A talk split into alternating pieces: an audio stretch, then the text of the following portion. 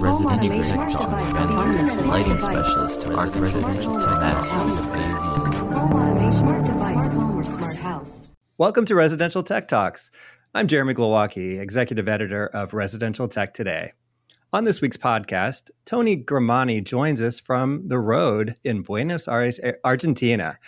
Tony was one of my f- favorite columnists during my days as editor at Residential Systems Magazine. He wrote broadly about the home theater category, which was apt given his career at Dolby, Lucasfilm THX, the, and as the owner of a theater design firm called PMI, as well as an acoustic materials brand called MSR Acoustics. As if those weren't enough irons in one fire, six years ago, he co founded his own high performance home theater loudspeaker brand, appropriately called Grimani Systems. I've been meaning to have Tony on the podcast for a while, but I always knew it was going to be one of those conversations that could go on for a while because there's just so much to cover. Tony, thanks for joining me today. Great to see you again. Jeremy, great to see you. Like I, I, I love calling you, "Hey, boss, how are you?" It's, That's right. Uh, I know we're going to have a good time, and I really appreciate the opportunity to get together and chat about this stuff. Yeah, you you kind of jumped on uh, the the comment that you were on the road. I uh, I didn't want anybody to think that you actually lived in uh, Argentina. You're you're typically in Nevada, or California, um, but uh, you have a reason for being in Argentina. Is that uh, the the in laws place that you, you're you're going to? Is that what I read? Right, right. Um, I don't actually live here in Argentina. My my wife is from Argentina. Uh, we met at the airport. I like to joke, and I'll explain that later. Um, fell madly in love, got married, have a have a kid, a little cute three and a half mm-hmm. year old who will probably pop right in through that door, right in the middle of our conversation. He'll say like, "What are you doing in my room?" or something. Um, right. We're down here visiting the in laws uh, now that the pandemic. Actually, we thought uh, had eased up. It's a, a, little challenging down here too right now. Um, yeah. But yeah, I'm on the road internationally a fair amount, uh, and it's fun. Well, that, that's that's exciting that we're able to talk from so far away. You said that was definitely not a, an easy uh, trek to get there. It's a pretty pretty long distance even from California. There, um, I, I, I want to jump in though um, and and kind of cover the the early life of of Tony Grimani. I have known you in the CEDIA channel my whole time doing this. Um, I knew about your background and some of the stops along the way, but we haven't really gotten into a lot of talk about it or details about it. But I, I don't really know anything about your upbringing and how you got into the yeah. audio. Um, I, I, I definitely want to get to the THX story because I think everybody just wants to hear all about the the ranch and all of that. But uh, how did your life in home theater um, and audio kind of start as a young person? Did where, where, first of all, where did you grow up? Uh, so yeah, that's a. I'm glad we have a little time, and it's actually really cool to be able to just talk about that rather than tweeters, woofers, absorbers, diffusers, and integration. Um, yeah. So it always sounds weird when I actually say this, and and uh, and what I'm about to say. One time, I got I got hauled off for secondary uh, verification at an airport uh, coming back from Canada because the person at, at customs was like, "No, that's that's not possible." So here's how it goes. I was actually born in Malaysia, in Kuala Lumpur, Malaysia. Okay. From from uh, Australian parents. Ah. Um, but immigrant for kind of first generation Australians. My dad was actually born in Greece originally. My mom was born in Germany. They met in Australia. Um, and they they met at the radio and TV station where my mom was a DJ and my dad was the chief engineer. Okay. Uh, my, my mom w- was a professional opera singer who had a radio show and then a TV show in uh, Radio and TV Australia on what's called ABC over there, which is the Australian Broadcasting Corporation.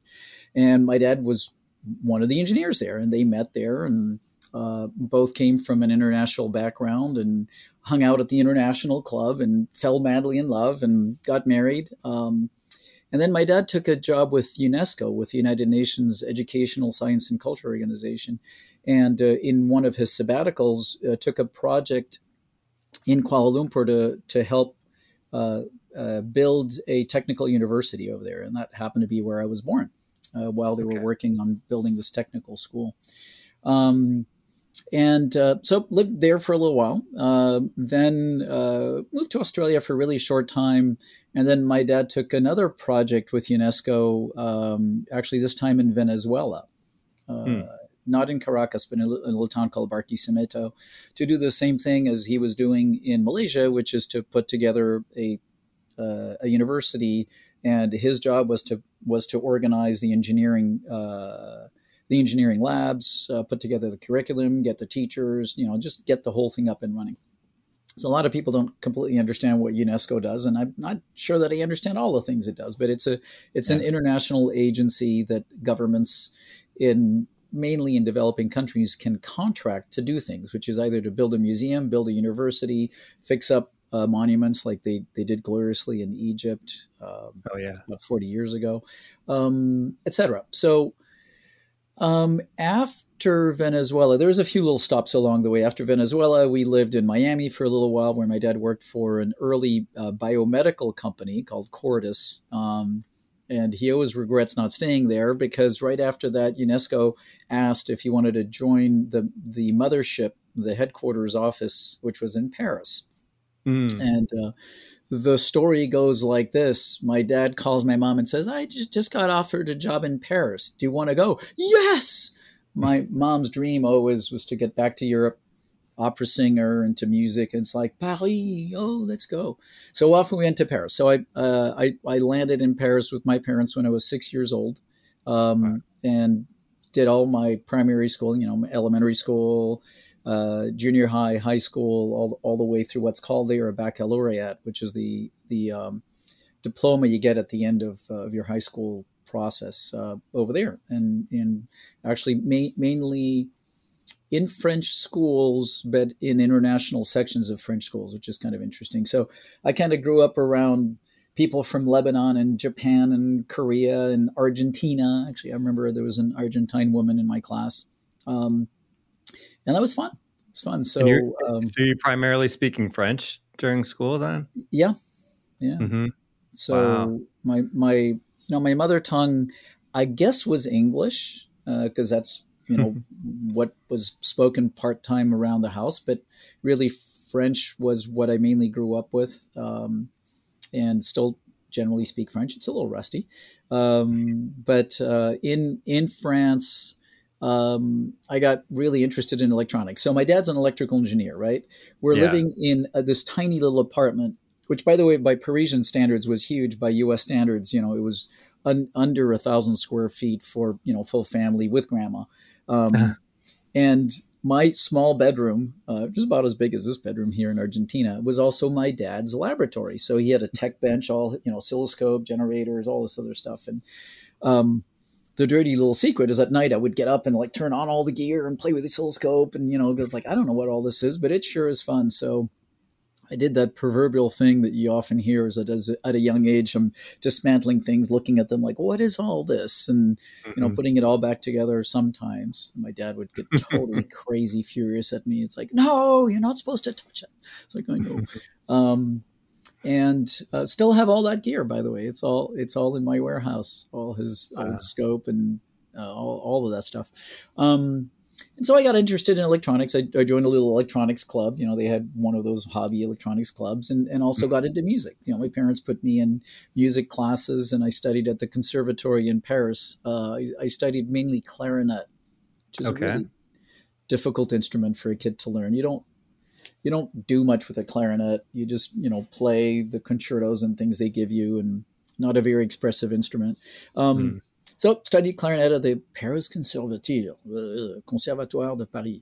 Um, but so so I, it's funny because I I had my my electronics and technical chops from my dad, you know, sort mm-hmm. of infused there and sort of in the blood, and the music chops from my mom. You know, she was always practicing her vocal skills in the living room, la, la, la, la, you know, was growing up, and we would go to concerts. She would perform in in uh, the beautiful old churches and cathedrals around Paris. That's a common place to go actually and perform when you're a musician. Every when there's not a pandemic, you know, every weekend you can look at the book of things going on and there's probably about 50 different or 60 different concerts you can go to at churches and the acoustics are live and beautiful sure. and um, my mom would often be singing, and my dad would schlep along the tape recorder and record her singing, and we would go mm. and cheer her on. So that's kind of the the growing up years, um, and you know, playing playing with audio with my dad. You know, so yeah, we built speakers. I I had my own speaker in my bedroom. Then I uh, started building some of my own stuff at about age 13 or 14. I built uh, guitar amps for some friends that had a band in exchange for a motorcycle. So the trade was like, here's a guitar amp. I got a motorcycle. My dad hated that. He was like, no, motorcycles are dangerous. And motorcycles are dangerous, but yeah. Uh, you know, knock That's on wood, cool. I've, I've, survived that process. Um, yeah. Still ride. Um, oh, okay. And um, you know, just always plays with this stuff. And I, I always thought of it as a hobby. You know, we'd put a new car stereo in the car when we get a new car, and I did enjoy it. Uh, sometimes people go, ask me like, "When's the first time you really got the?" And I, I don't know. I must have been eight or nine, and and I remember distinctly the Volvo my dad just got, and you know, ripped out the the radio, and we put in a Blaupunkt radio, like the you know the best thing you could get at that time, and a pair of uh-huh. these little Blaupunkt ball speakers on the back deck, and something in the door. And um, we flipped it all on. You know, I remember crawling around, running the wires and all that stuff, and we flipped it all on. And I, it, it's you know some of these things get ingrained in your brain, like these experiences. And I remember when we turned on the radio and he flipped it to stereo FM because that was just when FM stereo was starting okay. um, over there. And I remember hearing the sound going from, yeah, well, it's on in the car to like that bloom of mm. when you mm. flip on stereo and suddenly the air, you know, just like they say, like all the, the entire instrumentation went well like that. And yeah, I, I think that's when the vaccine hit or the, uh, the infection happened. It was like, wow. Well, I have to say that this is more than I could have uh, asked for for a build up to where someone got interested in this field because uh, I had a note in my my notes, my outline, interest in tech, music, science, question mark, question mark, question mark, and you kind of hit it all right there. Um, now you eventually ended up in college at um, uh, one of the California universities, yeah. correct? So, uh, yeah, how did how did you make the leap from Paris to Cal- California for college. What's up? What's up with that? So uh, yeah. yeah, so I, I did my my schooling in in the French system. It's a um, I think it's changed now, but at the time I, I went through there, it was a pretty archaic system. It was one of those very traditional, like the English and German and other uh, school systems, where it's like you are nothing, you are just a little nothing. Sit down, listen, and you know, start the schools there start at eight in the morning, end at five. So mm. here's a twelve year old or a ten year old that's asked to sit down and listen to these classes and write notes all that time, and it was it was tough. I was actually not a very good student, and um, I'll officially say for those of you who know me that are watching this and know how much of a workaholic and a uh, you know what a, uh, you know people sometimes joke that I'm just I'm just too precision oriented. I'm like too like just like relax a little bit. It's like well mm-hmm. you know mm-hmm. in school I was not a very good student. I was like one of one of those guys that's like, well, you know, I'm interested. And then I remember my report cards always going, he's really smart, but but he could do so much better if he only paid attention. And it's like I'm trying to pay attention as much as I can. It's like, uh. and then I had the occasional good teachers, and I think it does come down for all of you guys who are teachers and who are good at it and who love doing it and who have a passion for it. You know, keep on doing it. You know, I know the pay's not great, but you can make such a difference to students. And I I remember my physics teacher was one of those. My math mm. teachers were not. They were like repeating their same notes of what they taught for 40 years. But I, I was fortunate to have a physics teacher that just loved the stuff and kind of got me, um, caught me going with the, the elements of technology that relate to physics. So I finished my schooling there, passed my baccalaureate, and, and then I was like, well, so what am I going to do next? And a, a friend of my parents, um, who they worked who worked with him at UNESCO suggested, you know, we, you should look at getting him into an American university with a, a, a degree from a U.S. university. He can usually go to most parts of the world. Um, you know, be it Australia if everyone wanted to go back there, go to Malaysia, go to wherever. And you know, if you come if you come from a well-known U.S. university, you'll it opens doors. People will go, yeah, okay, I've heard of University of California. That's cool. Um, so originally, it was decided I was going to study medicine. Oh. So I applied to a bunch of colleges. Um, ultimately, I, I, chose to go to UC Davis uh, on a pre med uh, program, mm-hmm. and uh, uh, you know, still loved engineering. But I always thought of of audio engineering and stuff like that as a hobby. It's like you know, it's a sure. thing you play with. I, I, I don't know why it wasn't in my mind that I would ever work in this career.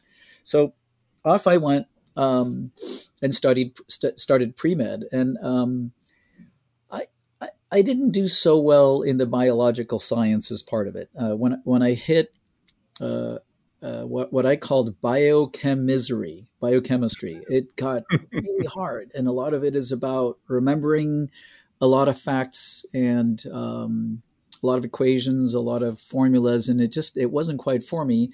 But at the same time, I was taking engineering courses because somewhere in the back of my mind, I was thinking of doing biomedical engineering. My dad had done some of that; he loved it. And I was like, yeah, that sounds really interesting to get into the field of designing machinery and technology for medical applications. So. Mm-hmm.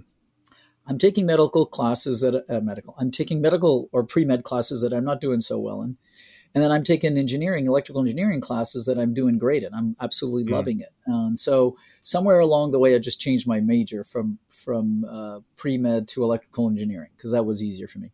Um, okay. And I know electrical engineering is easy, whatever. Um, so I, I ended up specializing in electrical engineering, specializing in analog circuit design and broadcast and things that gradually all went to what audio and video equipment is for broadcast and design of amplifiers, design of, of things that relate to audio. And um, okay. so did that. Um, big shout out along the way. Um, there was a college station at UC Davis uh, uh, called KDVS. It was, as college stations go, it was well funded. It had a 5,000 watt transmitter that carried most of the Sacramento Valley. Um, you know, usually college stations have really small transmitters; they can barely hit the edge of the town. This thing carried all the way as far as you know big flat valley big big antenna on the top of a tall building carried really far. And i joined the radio station originally as a dj and on my first night uh, the the main monitor pot the pot the actual level control for the monitors in the room fell out of the board. And so i'm like fixing it to make the evening show work and I eventually uh, volunteered to be uh, an assistant engineer and eventually became the chief engineer of this radio station. Got my, my FCC license to do that. And that was as, as a student? You As a student. okay. Um, and big shout out to that, that, that, that uh, station because um, the regents of the University of California never really wanted to support it. It sort of seemed like why why you know why are we paying for this? It's like well hmm. because a lot of actually, as it turns out, a lot of very famous entertainers uh, reporters, politicians all went through that station, and you know it it was a breeding ground for a lot of useful training, and mm. that I got my first sort of professional audio engineering job at that radio station. I um, towards Very the cool. end of my college career, it was badly in need of a rebuild. The studios were old and falling apart. The wiring was just not right, and I put in a bid to the regents to actually rebuild all the studios and did that. So tore the whole thing down, oh. rebuilt the, the two main control rooms, put all new equipment, new board, new turntables, new everything. It was turntables at the time, you know. Yeah. um, and uh, new, new tape decks actually got a really nice Studer machine that probably runs still runs perfectly all these years later. Um, and you know that that was sort of my uh, you know aside oh I, I forgot to mention another thing i did in college but uh, that was like a, a big a really important element that I would encourage anybody who is studying engineering or whatever. You know, there are resources around you that can get you started, uh, kind of, uh, so, so, that you have something on your resume.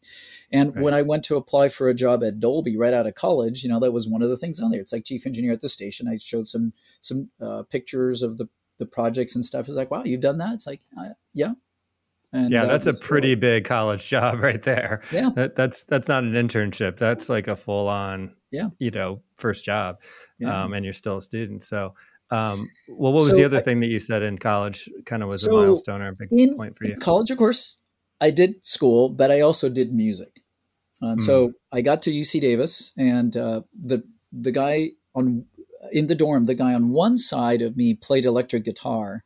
And I remember it's like I'm a freshman, and you know I I learned a little bit of classical guitar when I was uh, also at the conservatory.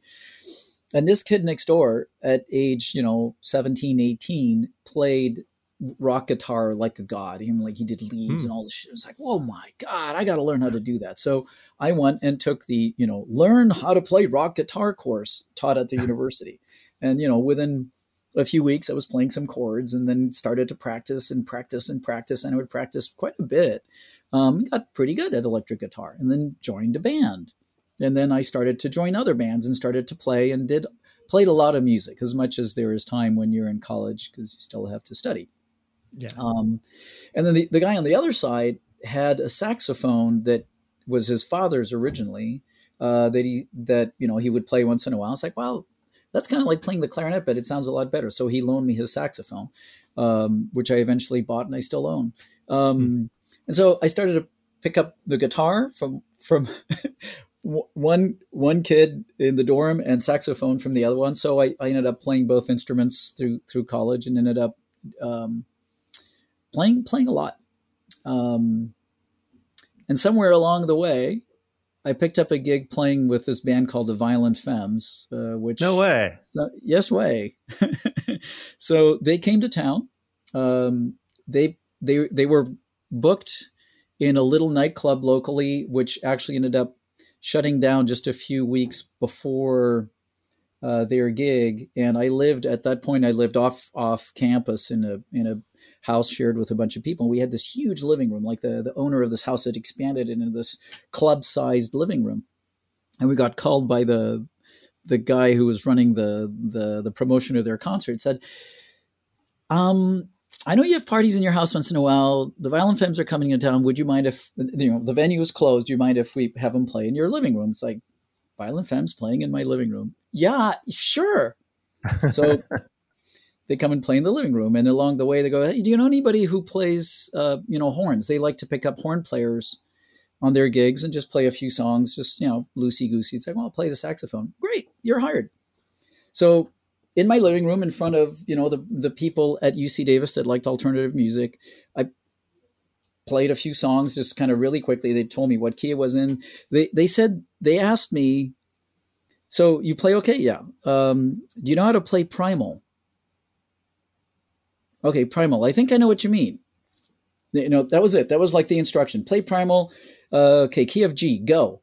And so I just played along on this song called Black Girls, and and then when it was time, they pointed pointed at me. I just I did one of these solos that was very avant garde, sounded like a screaming electric guitar lead with all kinds of and like screaming into the, the reed and everything, and like, okay, would you like to go on tour with us?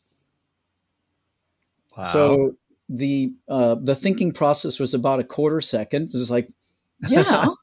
so uh-huh. I went I went and toured with him for a little while. Uh, you know, it was getting close to finals week, and I said, whatever, man. So I I ran around with him for a while. And what was fun is I ran around with him for a while, long enough to go. You know, I don't really want to do this when I'm 40. Okay. Yeah. this is a lot of fun, but I can tell that this could get old. Um, yeah. So wait, now was this toward finals of your like the senior, middle of college or late se- in senior year? See, oh my gosh! So, so you were trying to wrap up, but you're just like eh, that can that can wait. I can come back. That can wait. Yeah, you know, it's it's it, and it's funny because I think a, a, a, lot a lot of the work I've done has been a little bit like that, where like an opportunity shows up where you go, I can't pass this up. This is this is amazing. I got to do this. So, so, know, so did you just uh, were you U.S. tour um, kind of gigs or what it, was it? It was only West Coast at the time. Um, oh, okay. You know, all crammed into the van and drove up and down and. You know, yeah, I, don't really all- know their history so much, but I did see them later on. I was kind of checking. I had to look at your uh, graduation date, which is '84, correct? Yeah.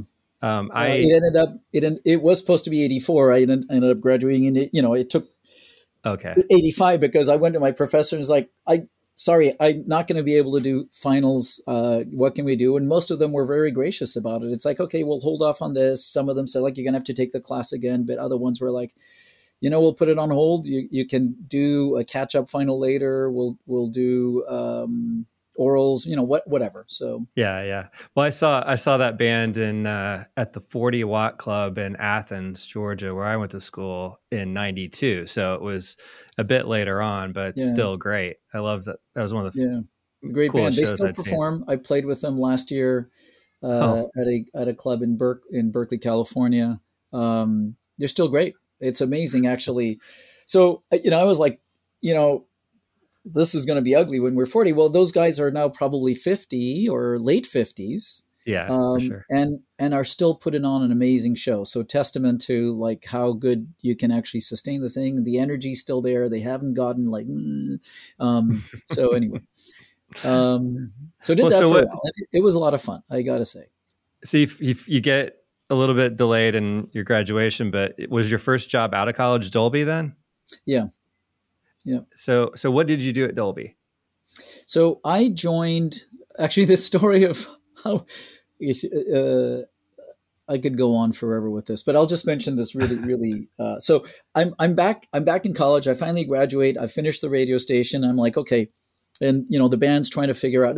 At that point, this band I played in uh, called Vox Humana. We're on our second album. We're getting some pretty good gigs, and we're like, you know, what do we keep doing this? And I'm looking for jobs, and I all that I'm seeing out there is jobs for military contractor. I applied for a job at Johnson and Johnson on a line that would make feminine hygiene products. And I was like, oh, whatever, you know, it's an engineering job, we'll be fine. Yeah.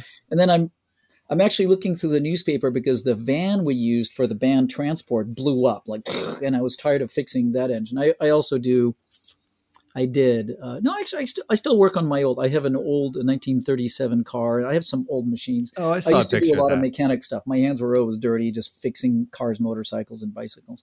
Um, and so I was the guy who was fixing the van. It finally blew up. I'm like, we're going to buy something a little newer. I'm flicking, flipping through the newspaper, looking for you know something, a Ford van, Dodge van, something, and like I flipped through the paper and like there's an ad for Dolby. I was like, whoa, Dolby's hiring.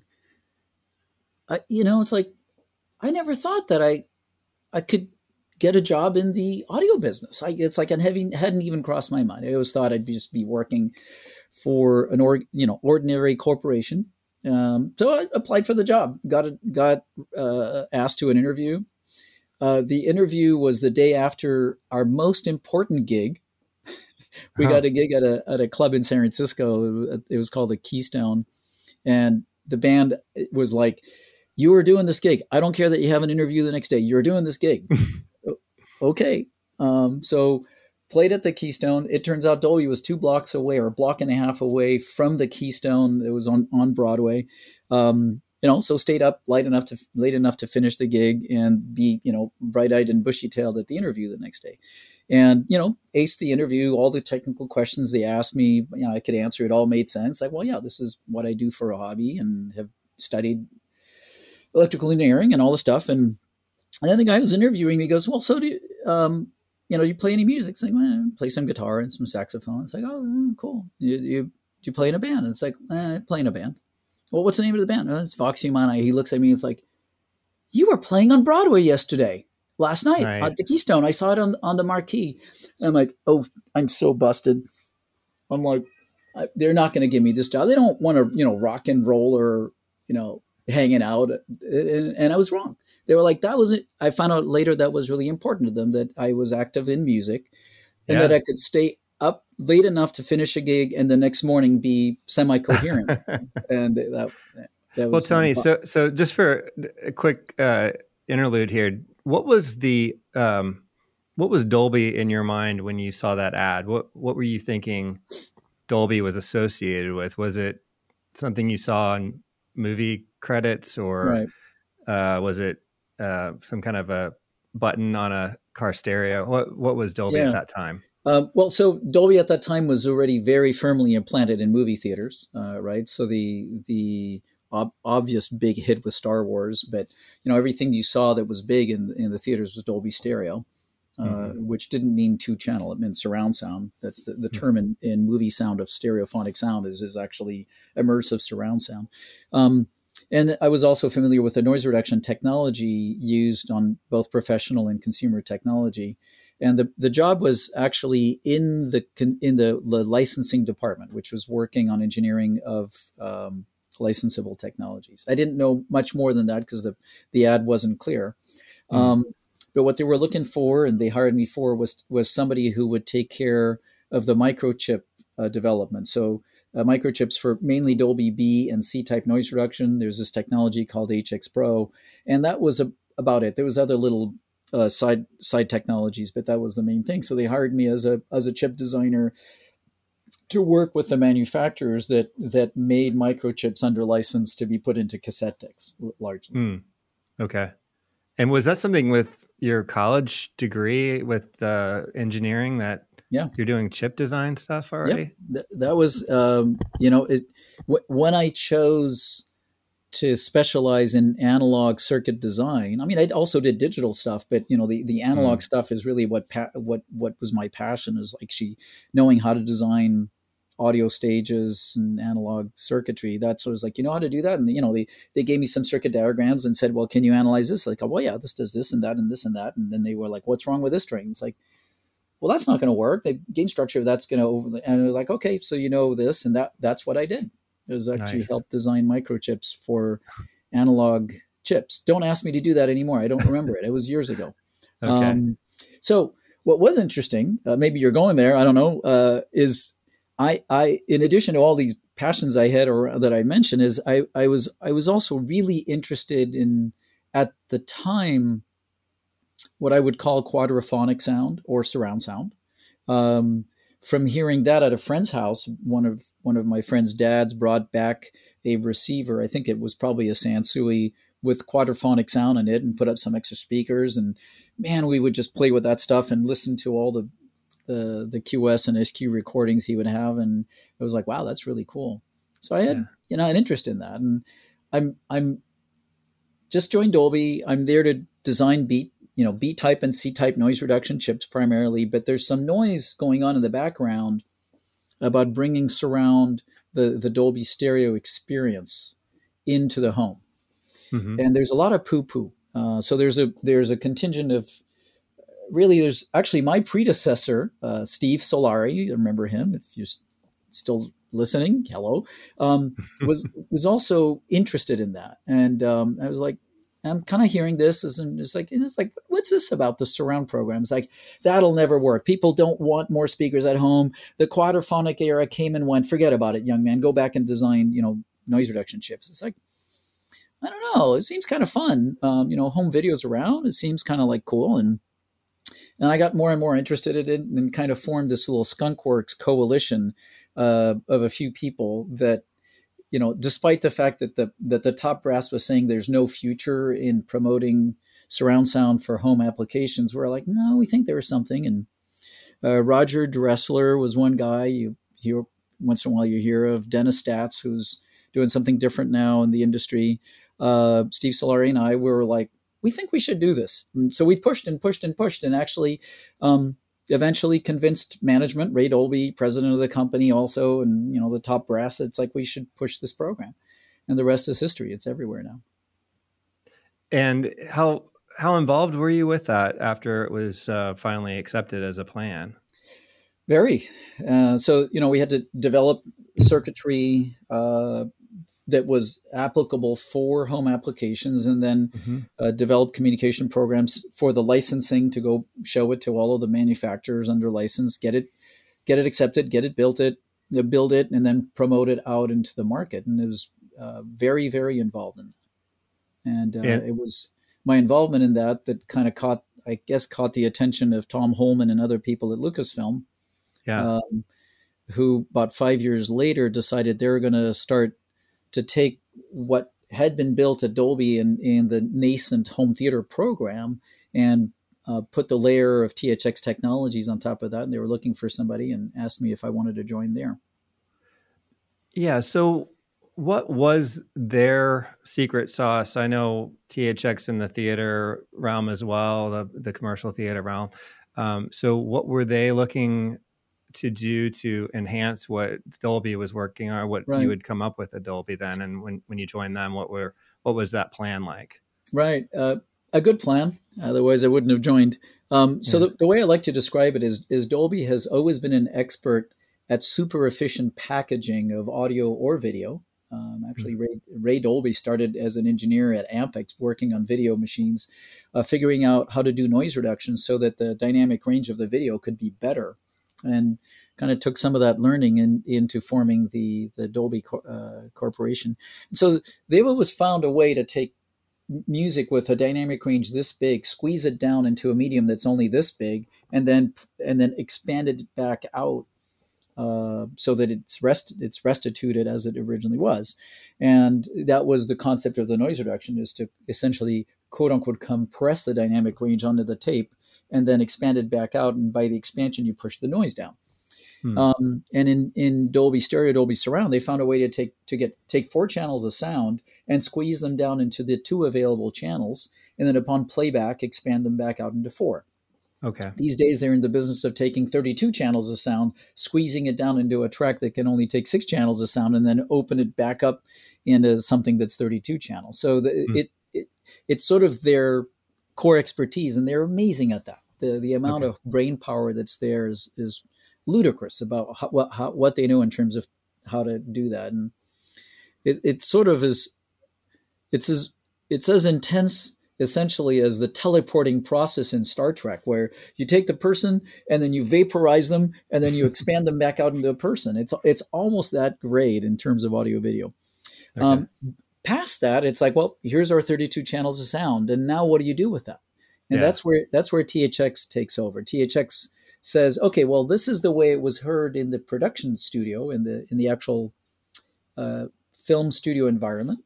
Here's the standards for how the speakers are decided and set up and tuned and put in place, how the acoustics are built. And we're going to transport that knowledge into the movie theater originally. So we're going to build movie theaters or help build movie theaters that sound and look just like the the studio environment and then later home theaters that have the same audio and video quality as what you would what you would see in a studio mm-hmm. um, so that's really the, the shtick at THX is you know how to Uh, once the channels have been found back you know how do we how do we present this so that the oral experience and visual experience is exactly as the director intended?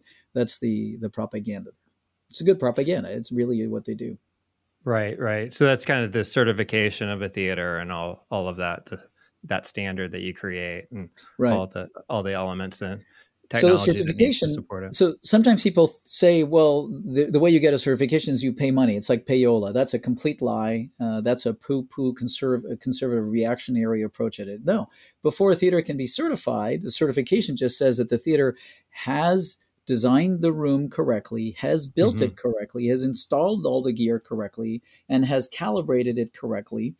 Um, they've done all of their work. Just like getting a diploma you've you've gone through all of your courses and you get your diploma. It means you meet the standards, and every year it gets retested and readjusted and recertified. And same thing with home THX equipment. The mm-hmm. product mm-hmm. has been designed and built per the standards. Um, in the case of home THX, there's also some licensed, some patented technologies that go in it to make the sound of a small room, you know, a room that may be 22 feet long, appear like it's the same sound as a room that may be 150 feet, like a movie theater. Um, and uh, the the home THX gear has a combination of design and quality standards together with patented technologies that get put in there to, to make that simulation work. Mm-hmm. Okay. So, well, um, yes. I, I do want to continue. I want to get a, a, little bit more into detail about your time at THX um, and then how you transition into your current career. Um, but first, we're going to just take a short break. Did you know that 34% of broadband households are concerned about the air quality inside of their homes? Parks Associates' new quantified consumer study, Fresh Air Air Quality and Comfort in the Smart Home, addresses consumer concern regarding indoor air quality as well as interest in air quality products and services. Our research of 10,000 broadband households finds that about 20% of broadband households are likely to purchase a smart climate or indoor air quality device in the next six months. This new consumer analysis quantifies concerns, perception of product value, and purchase intentions. For more information on fresh air, air quality, and comfort in the smart home, contact sales at parksassociates.com. Welcome back. I'm talking with Tony Grimani. Tony, um, as as you kind of went along in your career at THX, um, I, I, know that you said you worked with uh, Tom Holman, who is a legend in surround sound. Um, were you also crossing paths with George Lucas while you were there? Yeah, I was. Uh, let's pause real quick. Jeremy, your camera looks like it's a little out of focus. It was beautiful for a long time, and suddenly it looks like it may be trying to focus on something different. Yeah, I think we're hmm. okay on the stream. Um, Alan, I think uh, can confirm on that. It, it, Alan? it okay. Okay yeah, right, so, so we, we, be, uh, we can we can sorry. clean that up. No problem. Now, now back to our program. yeah. Um, sorry. So uh, why don't you ask that again?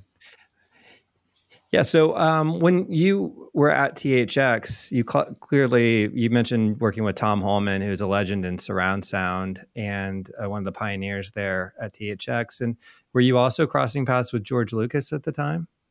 Yeah, uh, so there were occasional uh, meetings and discussions with uh, George, George as we called him. Um, he, uh, George is George is a, a, storyteller. He's an artist and uh, didn't want to get too involved in the issues of cameras, microphones, loudspeakers. So it was like, yep, you know, just make sure it sounds good. Yep, it's all it's yeah. all great. Do your thing. Um, and uh, you know really appreciated the work THX did to ensure that the art, you know, the extensive amount of picture production and sound production that Lucasfilm always did, now a lot of other people do that too, could be conveyed. Because there's there's no point in putting a lot of effort into really good cinematography, really good visual effects, really good audio recording and audio post production if the playback environment is poor. You know, you're right. just basically wasting your time. So he he appreciated that we were there essentially to act as curators for the art form. Okay. Well, um, I, we could probably talk THX for forever, but I, I, I really want to kind of go into what you do today and what you've been doing mm-hmm. for a while. Um, what was the decision to go out on your own and I guess become a theater designer, a home theater yeah. designer? Um, would that be how, would is that how you would kind of explain what you did there in that uh, career I'm, move? I'm, I would. Um, I'm often referred to when, when, I'm working with architects and builders as as the home theater consultant or the the designer. Um, yeah, is an interesting decision. So I was at THX for almost ten years, um, and you know was happy. It's all good. Uh, there was no no problems, but I I kept noticing that expensive home cinemas private screening rooms, whatever you want to call them, home theaters. I call them home cinemas. Were often designed without, even though we did our training. I was always like, man, that you know, I, I, I wish there was uh, somebody out there as a consultant that could help these guys do a better job. And I would steer, you know, I, I would be in touch with dealers and I would steer them to this acoustical company or that acoustical company. Um, but I, I noticed that a, a lot of projects got done with good equipment but not very good acoustical or optical design for the rooms. Why? Because it's complicated. Why? Mm. Because the architect didn't want to. Because the interior designer had you know a say in it. Um, and I was like, wow, you know, somebody should start a company that that really specializes in in doing this. And um, you know, a little shout out to my buddy uh, Russ Herschelman on this because mm-hmm. he, I think he's the one that kind of pushed me over the edge. It's like, well, you should do that. Like, no, I'm, I work here. Well, it's like you should just start a company that helps design home theaters. Um, and I, it's like now, now, what was Russ? Russ was a dealer, right? Um, early right. CEDIA integrator. Right. Um, right. How did he know you? How are you guys um, crossing paths? Um, so uh, Russ was in our area. He's sort of a, a, a, friend of THX. I met him very, very early on, like a lot of dealers, you know, just that came to the ranch for the training, and we oh, stayed good sure. buddies from that. But his his office was just essentially right down the road from Skywalker Ranch where I worked, and we got together regularly to just chat about the industry. We enjoyed each other's company, and mm-hmm. he is the he is the one who who caused this. It's his fault. and who was like, yeah, you know, you should start a company. So it, it took me about a year for this to cogitate and and just get into it. And it's like, okay, you know what? What the hell? Just kind of like jumping in the van and going touring with the the Violent Femmes. It was like, you know what? Sure, I'm going to yeah. start that. So uh, it actually took me another year to leave THX because uh, you know it was a lot of work to do. I loved my boss, uh, Monica Dashwood. We we we got along really well. Did great work. So I kind of wound down for a year and and then started a company that specializes in designing home cinemas and now recording studios and a bunch of other things related to uh, the engineering of acoustics and optics in in media spaces. So I, I decided not to call it home theater design specialists or something like that. It's called Performance Media Industries (PMI) mm-hmm. because it's it's all about offering a system or offering a service to design media environments for high performance use. Mm-hmm. Makes um, sense. So yeah, so I started that in '99. Mm-hmm. Uh, so we're now into 22 years. We've done a thousand projects. I can't believe it's been that many. Uh, wow. All over the world. We've done. We've designed a complete film post production facility in Mongolia, in, in Ulaanbaatar, mm. Mongolia. I've been there. Um, worked on projects in Israel, in Russia, in in France, in England, and you know, and a few in the USA too. yeah, quite a few. Well, mm. you and I talked a little bit before the recording that the international um, experience and the folks that you work with, the integrators in different countries, um, continue to impress you. Um, what what's what do you think? I, I, think a lot of people in the U.S. maybe not quite as aware of that international uh, extension of that CEDIA type integrator and how great the quality of the work is. Not yeah. just from Americans going abroad, but international folks who are learning to do this stuff really well. So, what what have you seen out there? Yeah, so so working on projects in Mexico and projects in England, projects in Australia, I've been blown away actually not just impressed but blown away by the with the caliber of the designers and integrators in those countries. There's sort of an assumption that you know in the US is where the sophisticated stuff happens and everywhere else it's sort of poo poo you know whatever low end and it's not so. Um, people in those foreign countries that I'm working with are, are often electrical and mechanical engineers uh, that work for integration firms um, and are often extremely creative and meticulous about what they do and um, it is very gratifying to see CEDIA expanding as an international operation um, and having people from foreign countries on the board in top committees. Like right now, I'm I'm working on two very important committees uh, that are doing important engineering work and standards work. And one of them is run by an Englishman who spent a lot of time doing work in the Middle East, now works for an Italian company. Mm-hmm. Um, and you know it's it's just great to have that international input and there's what's really cool about it is not just to notice that yeah people in australia know how to design a really good theater and build a really good theater and that's that's cool but when you go to other places you see different ways to go about solutions and there's a great learning from looking at how they build stuff in other countries mm. uh, and you know I, I, I do encourage people in the us to you know ha- haven't you know keep your minds open to what people are doing in other countries. Look at look at what the integrators are doing. Um, I love it when the winner of a of a award for you know mm-hmm. every year CEA has the awards for best this and best that, and often the winner is somebody from a different country these days. And right. you know, look at those projects. Look at how people in Mexico go about building a theater, given what they have to do in their construction standards. It's it's really interesting. Yeah, I've, I've even experienced that. Uh, I get the uh, honor of being a Lutron uh, excellence judge every year, and mm-hmm. it, it's a lot of international um, uh, projects that are just amazing, huge homes and really beautiful work. You know, of course, that's just one element of an integrated home, but it's it's a really great one to show your artistry. Mm-hmm. Um, what about um, wh- when you're doing a project?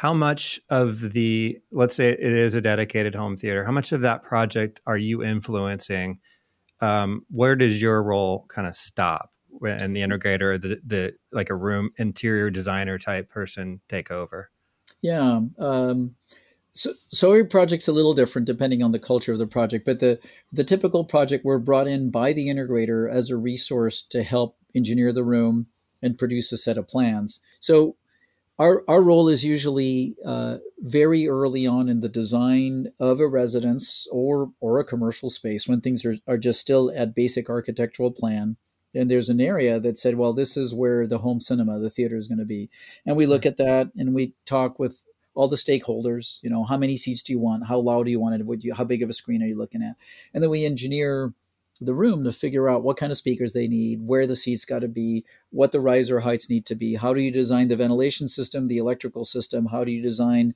the wall structures so that there there's proper sound isolation from rooms above or rooms below, rooms laterally? And then we design the internal acoustics so that the sound that's leaving the speakers is properly supported by the room and not echoed in an uncontrolled way in the room. And so we'll engineer all that. We've got this 45 page spreadsheet we use to like figure out all the numbers. And we, we put that on a plan set. And usually our plan set's 40 or 50 pages of every detail. So this wall has to be built this way. And every wall structure has maybe two or three pages showing all the different views of how, how you build it. Where do the screws go? Where do the isolators go? How do you put the sealant caulk here and there and all these different things? Um, and then we we work with a construction team to make sure it built gets built correctly. So we we go on site and verify that they're following the plans correctly, modify the plans if there's any unforeseen uh, changes, and then work with the integrator to put the systems in and then tune them. So uh, very often the projects are between 100 and 200 hours of work, so fair amount of work, uh, and we're very involved essentially on, as a as an engineer resource to make sure the room comes out well. Mm-hmm. Um, and so to, to be fair, you you could without hiring us, if you're lucky, you could put all the stuff in the right places, and if if everything falls into place, you could actually win the lottery.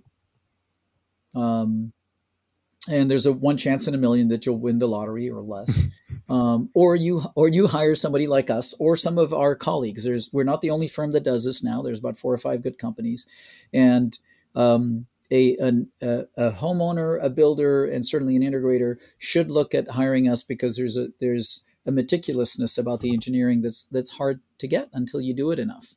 And the ultimately the idea is, look, we we kind of want to make sure that you build this only once. Mm-hmm. You know, uh, don't don't build it. Oop, that didn't work. Tear it down. Rebuild it. Oh, that didn't quite work either. Tear it down. We just want to make sure it's pro- properly thought through, built, and then it it it works right. So um, did that answer your question? Yeah. So, so how much of the fi- the finish work are you influencing? Um, because that's part of the acoustics. It's not necessarily yeah. the base, you know, the the fun, foundational acoustics, but um, you're not a interior designer, so there's oh, someone yeah. else that's kind of doing those feature pieces, like the walls and the the seats and all that. So I'd say about 20% of our projects we do the interior design. So we're oh, hired oh, to you know, take it all the way to the end, including you know what does the interior look like, what's the fabric, what's the colors. Uh, 80% okay. of the time, the project has an interior designer already assigned. The the architecture firm may have an, an interior design division, or most cases there's an interior designer hired by the homeowner to hold to basically tie the whole house together so that the design follows through. It's all beautiful. And so uh, 80% of the time we're working as a resource, as an advisory resource to the interior design to make designer to make sure that what they're putting in place will allow good picture and sound. And so mm-hmm. at that point we're we're influencing, right? And we're not mm-hmm. we're not the designers, but we're influencing the designer to make sure they understand why we need fabric here and where where do you put wood, where do you put metal, where do you put lights, where do you put um, color, different colors in the room so that everything ends up coming right optically and, and visually. Um, and that's fun. I, so for the record, I actually love working with interior designers. I am actually absolutely blown away that a person could just be thinking of something, just draw it up on a little sketch, and then you know do a construction development of it. Get these little samples of fabric and paint, and in their mind's eye, kind of go, "I think it's going to work out." And you build it all, and you go, wow, yeah. it's amazing. and you could figure all this out from these like little pieces of paint color. Hmm. It's a skill. So big hats yeah. off. Any interior designers or architects listening, you know, hats off because that is that's a very special skill. Well, where was the deci- decision to start manufacturing acoustics, um, mm-hmm. or is that is that what that is? MSR is uh, an actual yeah. brand of product, correct? Right. So um, a number of years into uh, PMI engineering, we got frequent requests from builders uh, that you know, would look at our plans and go, you know, so I see all this stuff. I don't know where to get all these absorber diff- diffusers, bass absorbers, all this stuff, all these isolators. Can you just, you know, put together a complete bill of goods and a proposal for supplying that? And we're like, well, that's not what we do. And we got enough questions. like, well, maybe we'll start doing that. And mm-hmm. so we we started vending the materials to people to see how well that worked, and it aided the process because the what ended up showing up on site is actually what's in the plan. Mm-hmm. And then um, one thing led to another. Uh, we we actually started to design our own line of absorbers and diffusers to fulfill a need we saw in doing things that other manufacturers didn't do.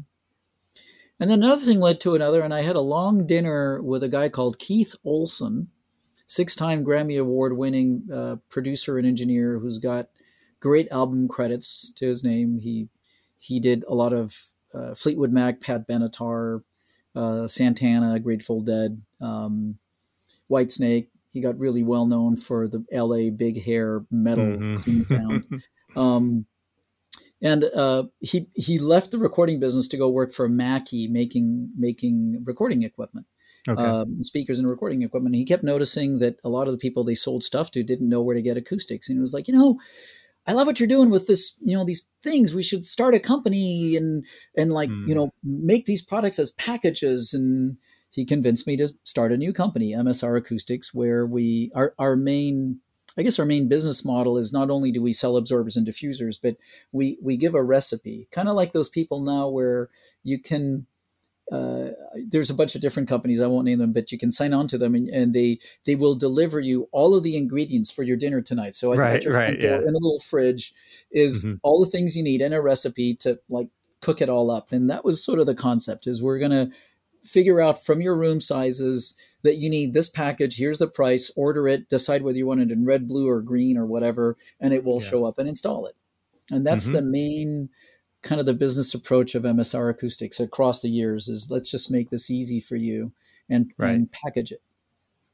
And, and then um, and then that brings us up to Grimani Systems, which I, I sat through your your initial uh, presentation yeah. at CEDIA, where you talked about finding a client who was really willing to help you um, get this thing off the ground. And um, there there's so many speaker brands. What what was it that you felt like was special that you needed to do differently with your speakers? Yeah. So that story has a has a why to it. Um, why why we even got into that? Um, I was really pining for speakers made in a certain way for the integration business. Um, a, a, a, lot of speaker companies would just take their regular product and go here integrate this and mm-hmm. you know integrators made it work. They would take speakers that were main, meant to be in the room and you know hide them in this wall and that thing and that thing. And companies like uh, Triad and other ones, you know, started going from being kind of hi-fi companies to integration companies. But I felt like there was a bunch of things that could still be done to make it easier to integrate. And I kept asking for this and asking for that from different speaker companies. It's like, you know, will you make a speaker that does this? And when you make a speaker that does that, and it was like, yeah, that's just not really what we do. Hmm. And I was like, uh, okay, whatever. Uh, I, I, wish you did because then I would just spec spec that in, and then I know it would work. It would be easier to install. So that was one impetus that you know there was i had i kind of i had a dream that speakers would be made this way.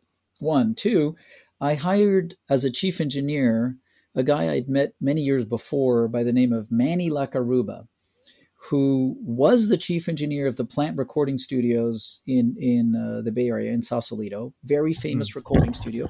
Whoops just dropped, yeah. speaking of recording studios just dropped my microphone. I'm back. Um, and great album credits for very very famous bands like you know just look it up the plant. It's amazing how many yeah. really really famous albums got recorded there.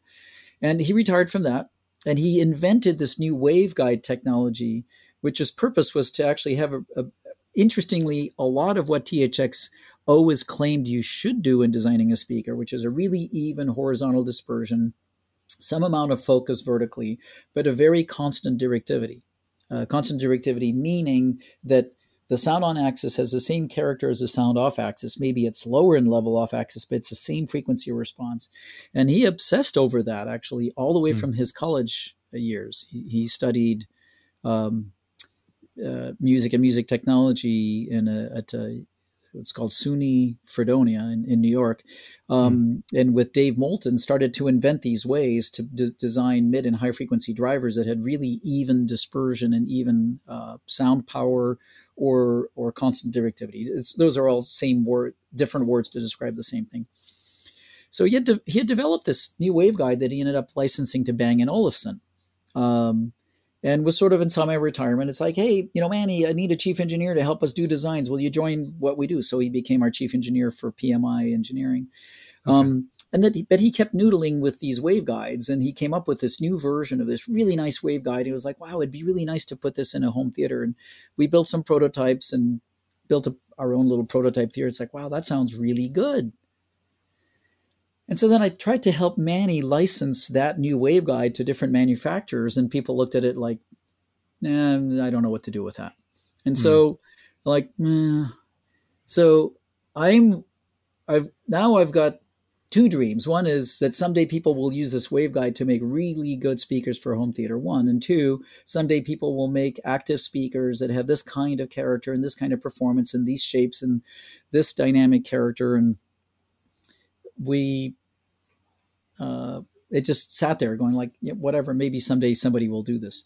And uh, the turning point was a, uh, a client of ours liked so much what we did for his listening room that said hey you know i love what you guys are doing. You know i'd love to i'd love to do work with you guys. I'd love to invest in what you're doing. And we're like well we, we we have this prototype speaker concept over here. Do you want to hear it? And he you know we we actually cobbled it back together. Uh, he put a little funding money together to build actually a, a, system. And we gave him a demo. He was like, "Oh my god, that sounds so much better than what I've got in my high end room now." And I'm not going to mention the brand because I just I don't want to mention yeah. that, but it's a well known brand of really high quality speakers. He had it's like, "Oh my god, this is amazing." And so he, you know, wrote a few big checks to fund the development of a new company. And we're like, wow, can we even run with this? So we we studied the market extensively, hired some really uh, expensive business planners and, and, analysts, and they said, yeah, there's a business there. So the business started six years ago. Was like the, the beginning of that. Uh, I think we we finally got to market with real product about four years ago, and we now have a, a whole range of loudspeakers from a little bookshelf size speaker about this big, you know, about 13 inches tall by 10 inches wide and six inches deep, all the way to this Mahangas that we call the Alpha, that's about five and a half feet tall and will drive a 70 foot long room at ear piercing levels. Wow. And uh, I'm, I'm really happy with what it does. So the, the main concept behind it is by using these, your, your life as an integrator is made easier because it just, mm. it just comes together easier. A lot of things were thought out so that the installation's easier. The calibration's faster, everything just comes together easier. And um, so that's where we are. And and so I got to tell you, uh, you didn't ask me this, but I, and I know we're like going well into time, but check this right. out, Jeremy. You asked me what does PMI do? One of the things PMI does in the end is to go on site and spend two to three days calibrating the audio of a, a full Atmos system. It usually takes two or three days. So okay. I travel somewhere with two suitcases full of test equipment that make the airlines go nuts because it all looks really dangerous in there. And they're always asking me, what's in this? It's like, it's an analyzer and a multiplexer and microphones. Here, let me show you. Like, hey, shut up, just get out of here. um, and uh, and that's how it's normally done. I go on site, lots of gear. Well, from this room in Buenos Aires, Argentina, yesterday I calibrated a theater in Brussels full Atmos. Uh, so 9.4.4 system. So three front speakers, wide sides, backs, four top speakers, four subwoofers by remote control in about seven hours with me being here at this particular computer in this room, remote controlling the full system in Brussels. There is a technician on the other side. There's a person there listening, moving the microphone, you know, confirming what I'm seeing and hearing. We're looking at each other on a conference call like this, and I'm I'm driving by remote control the application that sets up the whole thing. and and in the end, the technician was like, "This sounds amazing. Sounds as sounds as good as our demo room that I did for them, you know, in person a few years ago." And and you can do that, and that's an amazing testament to the success of the vision, which is like there is a way to make this easier. Mm. There's a way to make this uh, technologically advanced to where we can leverage the power of the internet, the Internet of Things. Mm-hmm. And there's a way for me to be, you know, at my parents in law in Buenos Aires, Argentina, calibrating a theater in Brussels. Can't do well, that with other systems. Well, I I think we we need to talk again because there's still so much more to even discuss with Grimani Systems and the the projects that you're working on with that. But uh, I think we're going to need to wrap it up because uh, it's it's yeah. been about an hour, and I, I really do appreciate your time, and I've learned so much about you. Um, Tony, thanks so much for joining me today. I really had a great time talking to you. Jeremy, this was fun for all of those of you who actually sat through an hour of this babble. Thank you so much for your attention. Maybe we can edit some of this out. Uh, but yeah, this is fun. I'd love to do more of it. Uh, there's plenty more to, to chat about and have, have a good time with. Absolutely. Tony Grimani is owner of PMI, MSR Acoustics, and Grimani Systems. If you want to track down Tony, probably the best place to start would be his PMI website, pmiltd.com. That wraps up today's show. Thanks uh, to everybody for joining us. If you're new to the show, be sure to share, subscribe, rate, and review us on Apple Podcasts. And check out all the latest residential tech news at restechtoday.com. Until next time, please stay safe, stay inspired, and let us know if you have a great story to tell. Residential tech talk, lighting specialist, residential tech, smart home or smart house.